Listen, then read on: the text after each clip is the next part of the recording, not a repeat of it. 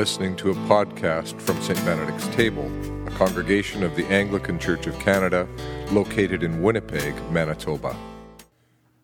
May only truth be spoken and only truth received. Amen. Tonight we mark the feast of the Epiphany, which closes out our celebration of the Christmas season and also bridges us into a new season, the season of Epiphany Tide. Epiphany, the word means manifestation or a, a showing forth of something new. In the Merriam Webster Dictionary, an epiphany is defined as an illuminating discovery, realization, or disclosure. And all three of those words, discovery, realization, and disclosure, are very much at work in the story that Matthew tells about the journey of the Magi. Magi. Now that's, that's the word that Matthew uses. Not wise men, as it's often translated, and certainly not kings. Magi. It means magician or astrologer or interpreter of dreams or other strange happenings. But Matthew's not talking about the sort of people who do magic tricks or write the horoscopes for the free press. Magi from the east, Matthew says, and he's probably pointing to Persia, perhaps to members of the Zoroastrian religion, who had a very sophisticated cosmology, view of the universe, and a highly refined system of tracking the stars and the planets. These magi are consummate outsiders to the faith of Israel people of an entirely different culture, nation, religion, and way of seeing the world. Now, this reading comes very close to the beginning of Matthew's gospel, but at the very end, he shows Jesus instructing his disciples to go and make disciples of all nations, baptizing them in the name of the Father and of the Son and of the Holy Spirit. And in this, Jesus effectively unleashes the gospel on the whole of the world, on all people, all nations, not just on Israel. This is not a story narrowly for Israel, but instead it is for all. And that's part of what Matthew is saying with this story of the Magi so early in his account. In the time of King Herod, after Jesus was born in Bethlehem of Judea, Magi from the east came to Jerusalem asking, Where is the child who's been born King of the Jews? For we observed his star at its rising, and we have come to pay him homage.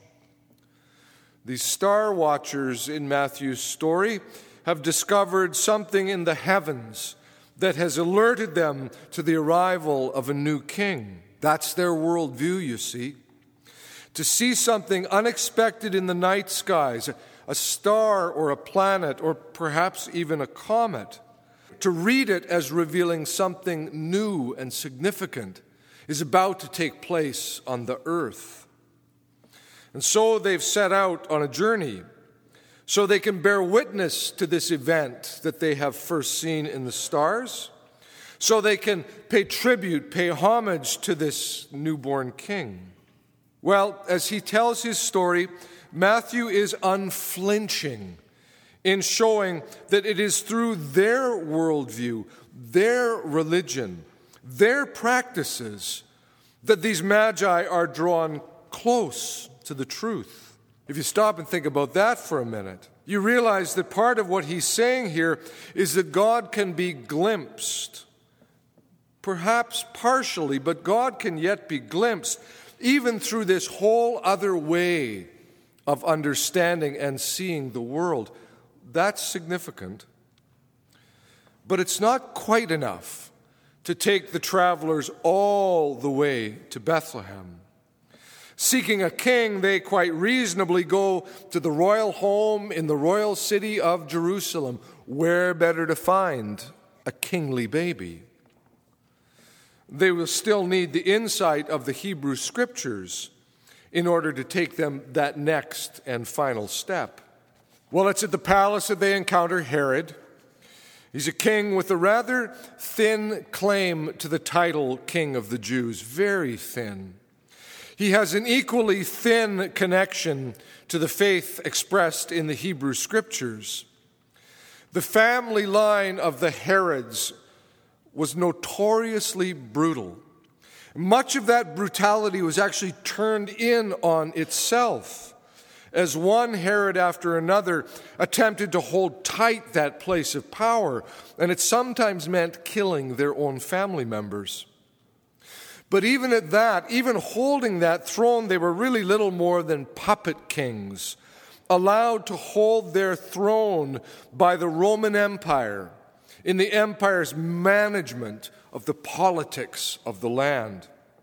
Well, King Herod is appalled at the news of the birth of a king, because if that's true, his own hard won power and his own thin claim to that throne would be challenged. Calling together all the chief priests and scribes of the people, Herod inquired of them where Messiah was to be born because he didn't know the scriptures. He might have been king of the Jews, but that really wasn't where he located his heart. So he had to call the experts, and they told him, in Bethlehem of Judea, for so it has been written by the prophet. And so he says to the Magi, Go to Bethlehem. That's where the scriptures say a baby would be born. Go to Bethlehem. And when you find this child, return to me and tell me so that I too may go and pay him homage, his due respect. right.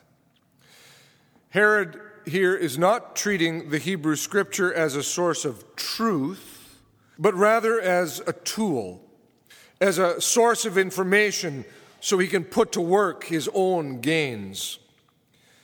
The chief priests and the scribes, they may know the scriptures, but here they're not treating them as a source of truth either. They don't go to Bethlehem. They don't follow that path, even though they know the text. They provide the information, but they stay put in Jerusalem. Maybe they're skeptical of the claims of the Magi, or maybe they're just content to hold their own roles within this system that's been built by Herod and the empire. The Magi, again, the consummate outsiders, they're the ones who heed the message and go. They have risked much to travel this far. They are prepared to hear this word from the scriptures and to risk one more leg of the journey. Well, you know how it plays out. They do go to Bethlehem, they do find the child.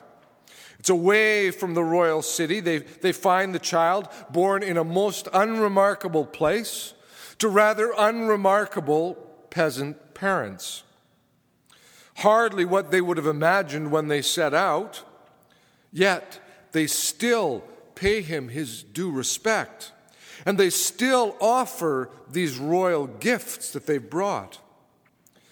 Here we see that dictionary definition of epiphany in its fullness discovery and realization and disclosure. They experience all three. Their story has been marked by a willingness to set out on an arduous long journey, to receive insight and truth from the Hebrew Scriptures, Scriptures not their own on that journey of discovery, there is powerful disclosure and this whole new realization.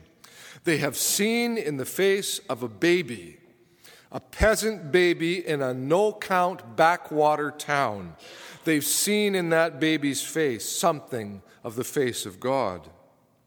Then, warned in a dream not to return to Herod, they left for their country by another road. And as you know, Herod will not sit still with this. No, no. Instead, he sends death squads into Bethlehem to kill all of the male children under two, to cut his losses as best he can, to do anything possible to deal with that birth. And it forces Mary and Joseph to flee with their child as refugees. How many times over the centuries, how many times over the past decades has something like this been played out somewhere in our world? As a tyrant schemes to maintain control at all cost, pushing people out as refugees or sending in those death squads. When it comes to the politics of power, the more things change, the more they remain the same. It's a willingness to both risk the initial journey and then to trust the word they receive that takes the Magi to their destination, to their epiphany. That, in a real sense, is what lies at the heart of this season of Epiphany Tide. The discovery and realization and disclosure of what God is up to comes through both risk and trust. Now, as most of you are aware, these past six months have been very hard ones for me personally, marked by deep sorrow and loss. And I've been given the opportunity over this first month of the Epiphany season to set out on a sort of journey, which I am aware is going to require a good deal of trust and a good deal of risk on my part. I have a wise and trusted colleague and mentor in Halifax, and he's arranged for me to engage a month long private guided retreat. And so on Tuesday, I will board a plane for Halifax to begin that month, a month largely spent in solitude and silence. I will be living in a room at the University of King's College, attending four chapel services there each day meeting regularly with this man as my spiritual director, journaling, doing directed reading, learning to write, to draw an icon, praying, and simply being. And again, for, most, for the most part, this will be lived in contemplative silence. In a letter I received from my spiritual director earlier this week, he noted I shall not ask you to preach or teach while you are here.